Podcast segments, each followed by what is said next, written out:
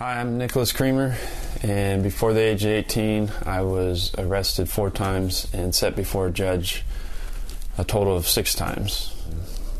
During all that, there was a lot of low points, and and at times uh, I remember just waking up and thinking, you know, what's the point of it all? And and my life's not worth living. Uh, I thought multiple times and contemplated suicide, and there was one one day that was close to that reality. Um, I was searching for so much that it led me down some dark paths. Um, there's many nights that I woke up in the middle of the night just contemplating what's the point of it all. I didn't understand what was going on. I didn't know where my hope was and I couldn't figure it out because my identity was in things that I just didn't even understand.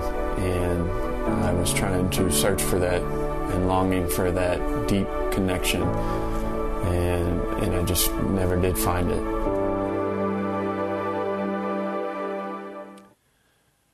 But today is huge.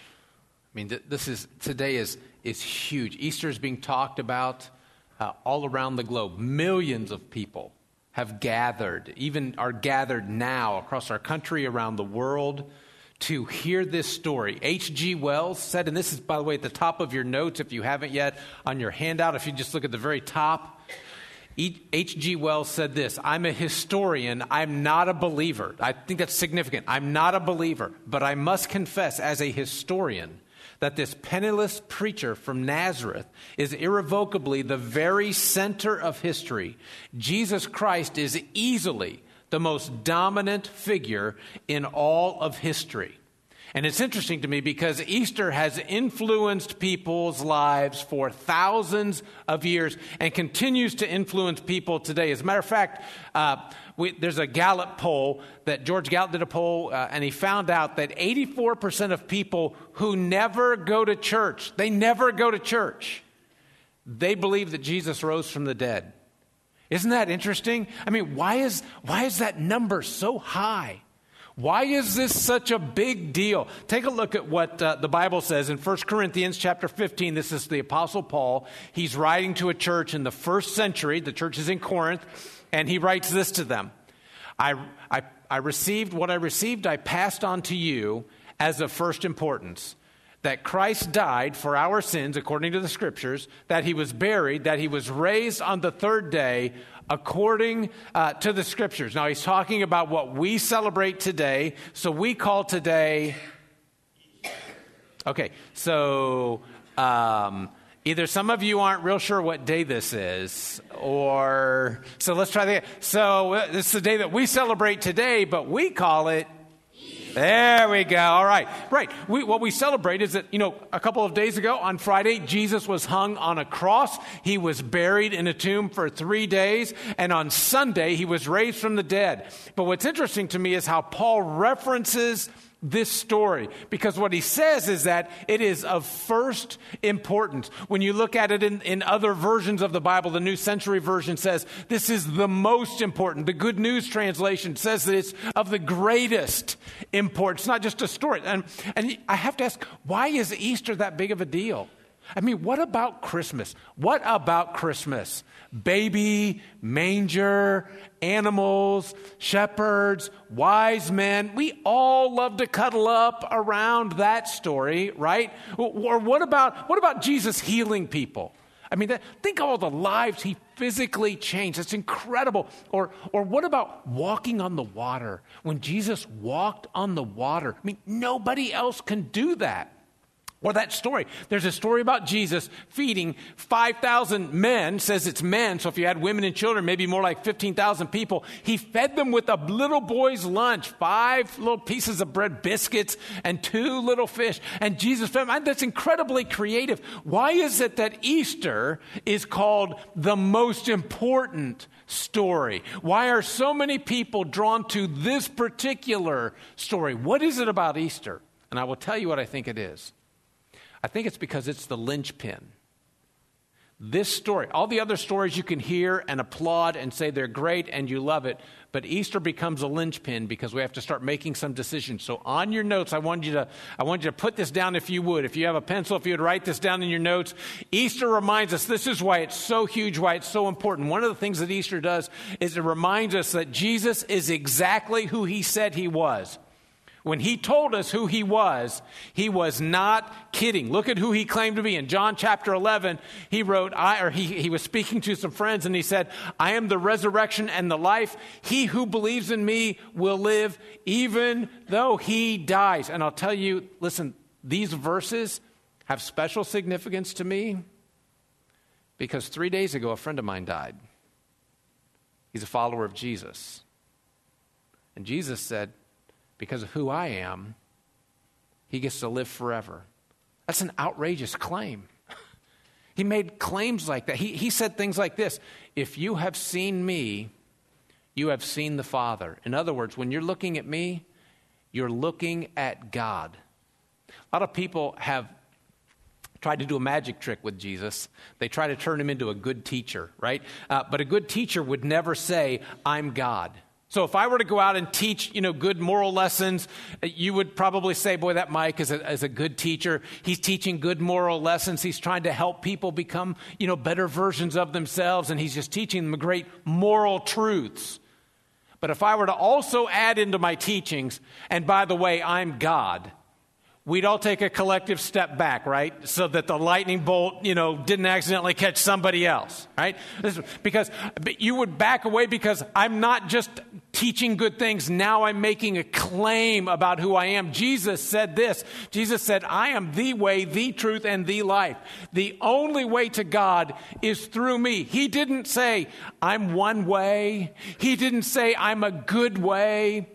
Saying, listen, saying that all roads lead to heaven is like saying I can dial any combination of numbers and, and get my wife Sandy on the phone.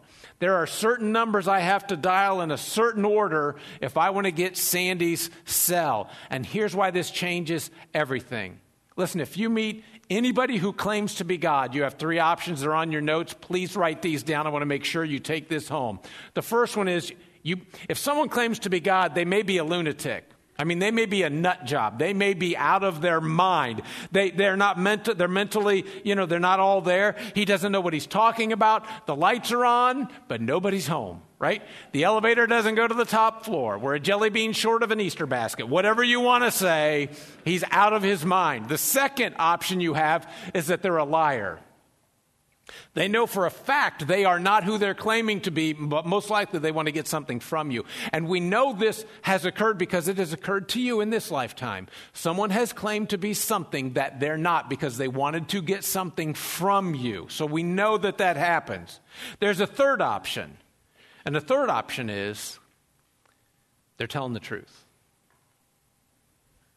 If someone says that they're God and they're telling the truth, then, then, then then they are God. But if they're God, that means that they're Lord. So, lunatic, liar, or Lord. Those are the options with Jesus because of what he said about himself. Those are the only options we have available to us. And everybody in this room, this, this may surprise you, everybody in this room has already made a decision about who Jesus is. You've already decided he's either lying through his teeth, he's a nut job, or he's actually who he said he You've already decided that, and you may have never said it out loud, but you've decided by the way you live your life. Because if you believe he's Lord, you live your life in a certain way. I like the way C.S. Lewis put it. He was speaking with an agnostic. And he said this I'm trying here to prevent anyone saying the really foolish thing that people often say about Jesus. I'm, I'm ready to accept Jesus as a great moral teacher. I just don't accept his claim to be God. That is the one thing we must not do. Lewis said, A man who was merely a man and said the sort of things that Jesus said would not be a great moral teacher. He would either be a lunatic on level with the man who claims to be a poached egg, or else he would be the devil of hell. You must make your choice. Look at what he says. Either this man was and is the Son of God, or else a madman or something worse.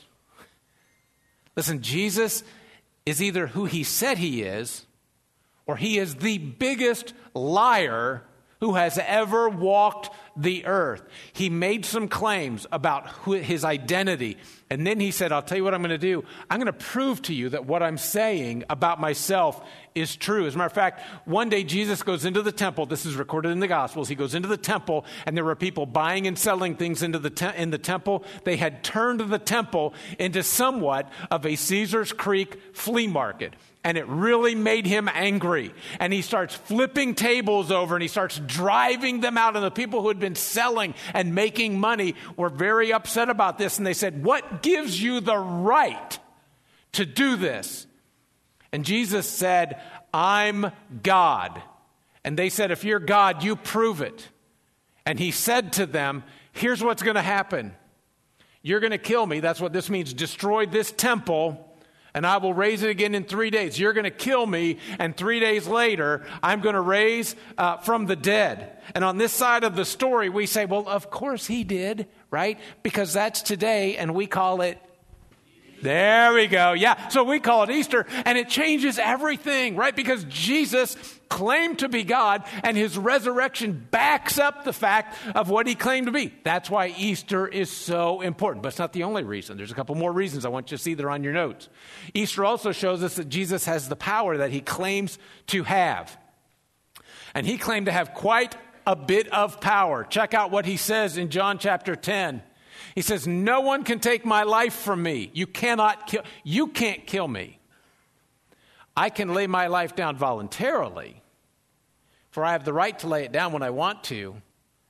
But if I lay it down, I also have the power to pick it back up. Isn't that interesting? What he said. No force could keep him in the tomb. You know, the Easter story tells us that the Romans killed him. They put him in a tomb. then they put a big stone over the tomb. And then they put this big Roman seal that everyone was scared to death to break because if he broke it, it was immediate death. And then they posted a 24 hour guard. But they were only trying to prevent the inevitable. He has all the power in the world available to him. And he said, You can't stop me. I can give my life away, but if I do, I can pick it right back up again. There's one more I want to make sure you get, uh, just kind of quickly. Easter also shows us that Jesus does what he promises to do.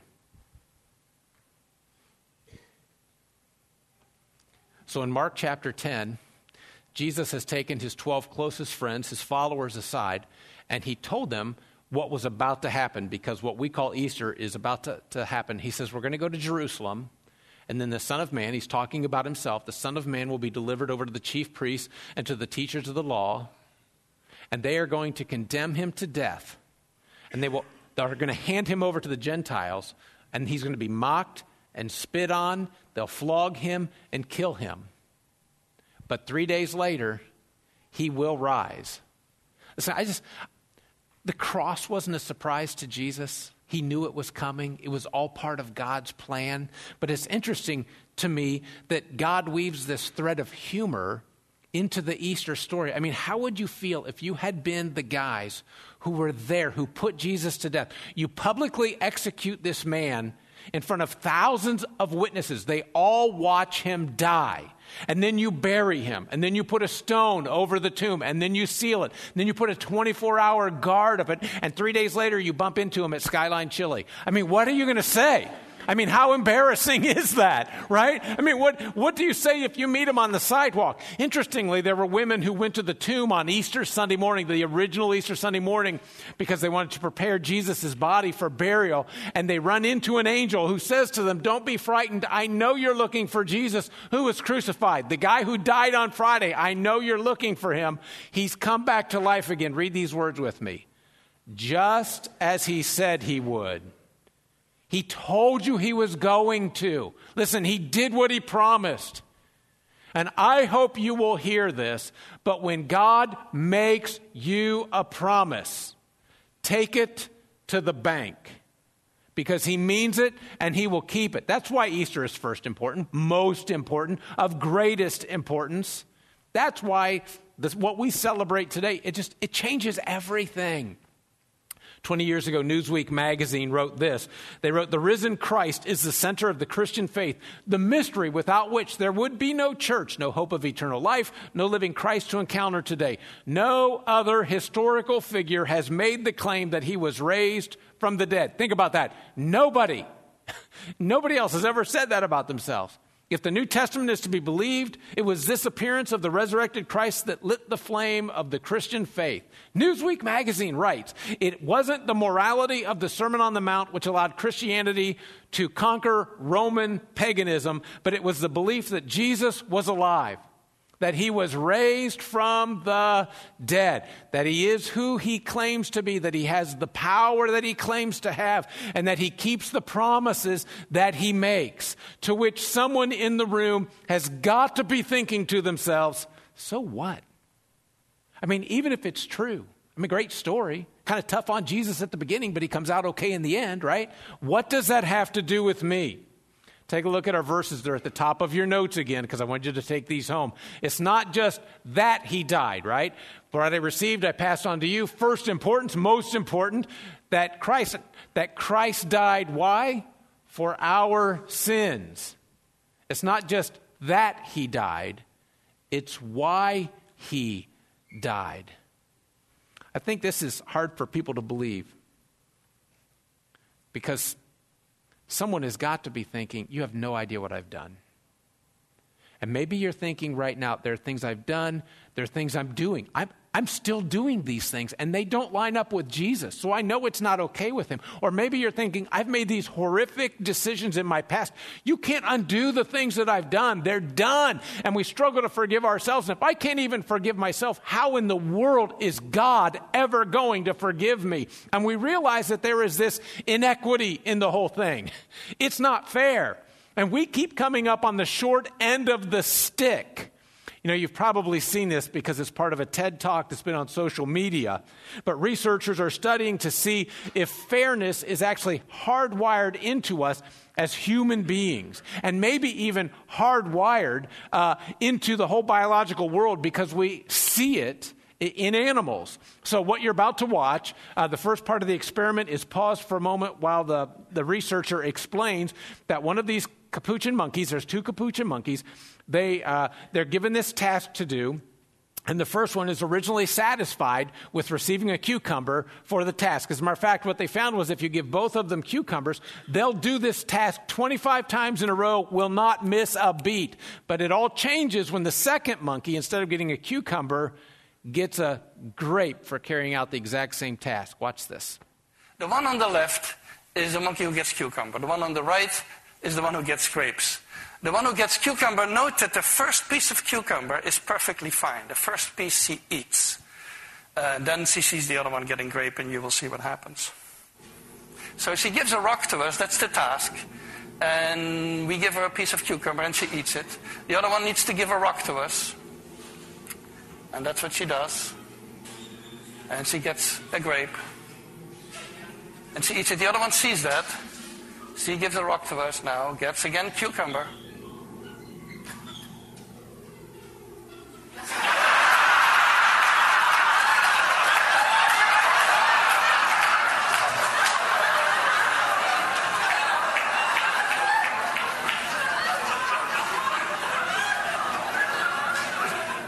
She tests the rock now against the wall. She needs to give it to us. And she gets cucumber again.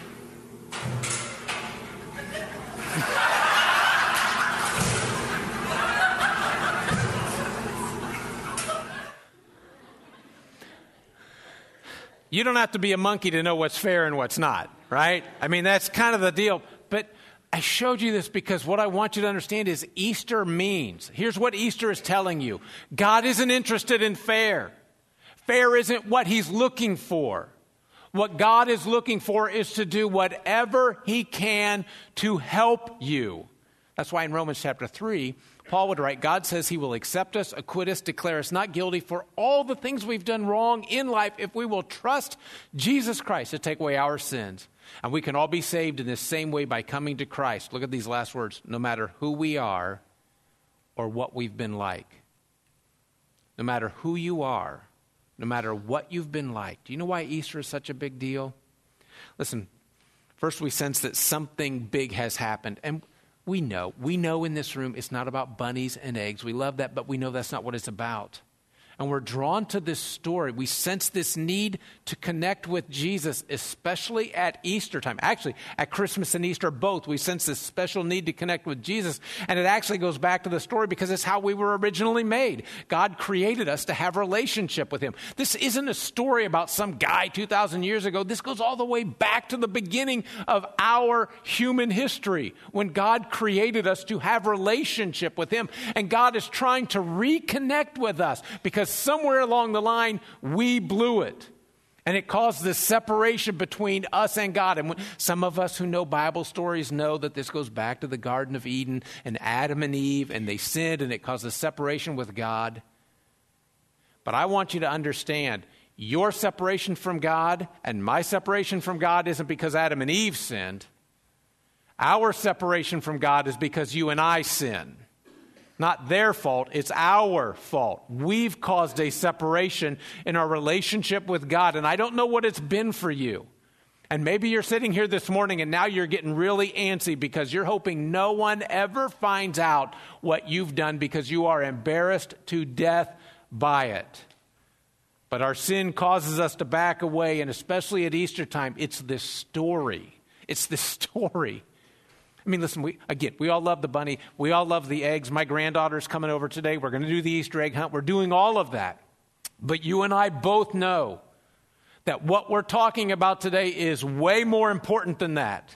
It's way bigger than that. So we're aware and we want to be on the right side of this thing. And so we do everything that we can. I mean, we've shown up today in case God is taking attendance. We wanted to be here, right? And we bought Easter outfits because if he's looking, we want to look good, right? And, so we did that and we try to do enough good things and, and try to not do enough bad things so that we can be good enough to get to God. The problem is none of us, you, you can't attend enough. I can't preach enough. There's, we can't do enough good things for God to be okay with us because we keep falling short. And the reason we want to get this corrected is because we know if it goes beyond our lifetime, if we die and this separation still is happening, that's called hell. If, if this separation follows us beyond our lifetime, it lasts for eternity. And hell is called, hell is a place that is the absence of God's presence, the absence of His love, and it's the absence of His grace, and it never ends. And so we know in our lifetime we have got to fix this thing and we sometimes when we get to, we just we get to the end of our we don't know what to do. The good news of today and i think one of the reasons we're drawn to this story is that 2000 years ago god did something for us that we couldn't do for ourselves. He sent his son to die for us to take care of this sin problem that we have this debt that we have. And this morning some of you know that you're still over here. As a matter of fact i want to be real clear about this. All of us in the room either have been or are still over here. No one is born over there. We're all, we all start here. It's just that some of us make a decision about what, who Jesus is going to be. And maybe until this morning, you've never really heard this story this way.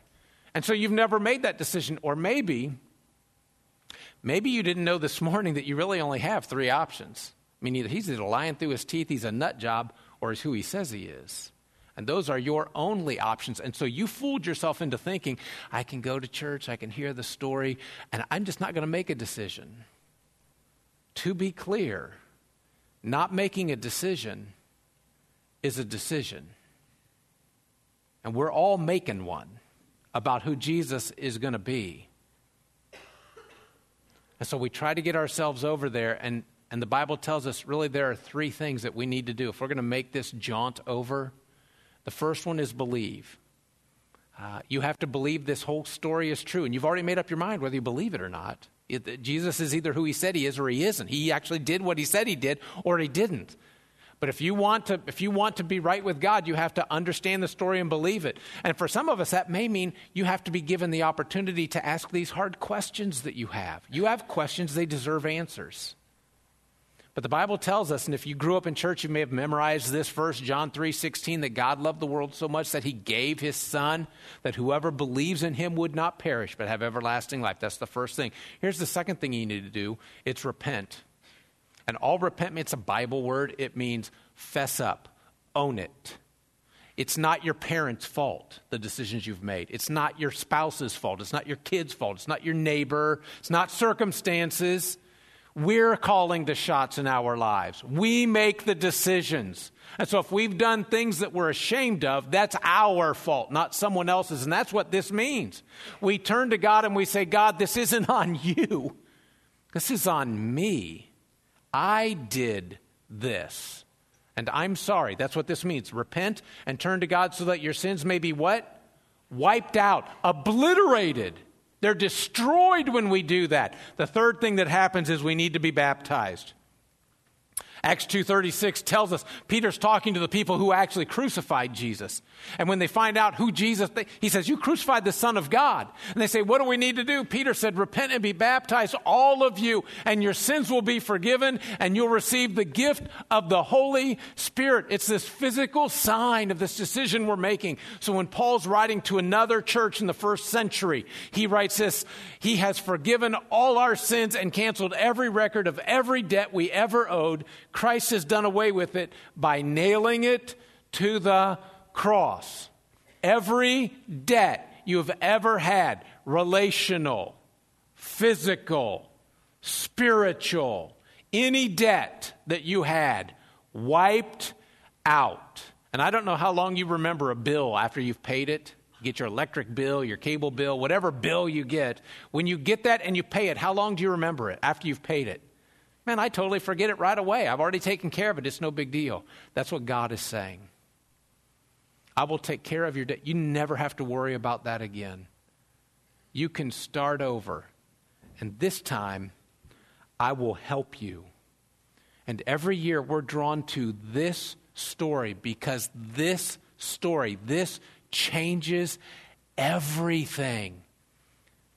At least it has the possibility to. I know that there are people around the world, maybe even in this room, who think that God does not love them and will not forgive them because of whatever they've done or whatever they've said or, or something that they've become that, quite frankly, they know is unlovable. And they've underestimated God's ability to love them. John 3:16 may be the most memorized verse in the Bible. Remember, we looked at it a moment ago. God loved the world so much that he gave his only begotten Son. Whoever believes in him shall not perish but have everlasting life. The very next thing Jesus said is the very next verse. For God did not send his Son into the world to condemn it, but that the world through him might be saved. He didn't come to condemn you, he came to give you every opportunity to be saved. That's why we're so drawn to this story. That's why it means so much to us. And I want to tell you today, wherever you are, regardless of what you've done, it is not too late. You are not too far away. And the truth of the resurrection has changed lives all around the world. But the question this morning, really, is have you allowed it to change yours? Listen to the rest of Nick's story. One night I was drunk and I was angry at myself, uh, angry at the things around me, angry at life, and I decided to go for a walk. On that walk, I was, you know, battling with a lot, and I was talking to God and just crying out to Him. And and at that point, it was the start of a journey that to try to trust Him and let Him take over my life because I had tried it in the past and I just never it never stuck. And I said okay God I'll let you take the reins. You just guide me. And from that point on my life's been completely different. It took a long process a long time. Um, I battled him most of the time that class, classic battle of tug of war uh, slowly giving up things that I thought were who I was. And and it's so amazing to me of what he's done and and just transforming who I was and and my focus on what I thought was real. And, and one of the things in Scripture has always encouraged me is the story of Joseph, where his brothers did all this harm to him, and, and he had this hard um, upbringing And then when they come to him for forgiveness, uh, he said it's okay because what they did, they intended to harm him, but God intended it for good. And and I hold on to that very deeply because it was like God was telling me that what I did to myself was trying to harm myself, but He intended it for good because where I'm at now, I'm able to use my story and talk to high schoolers uh, and to encourage people around me that he cares about you so much if you just allow him to come into your heart and and to be that light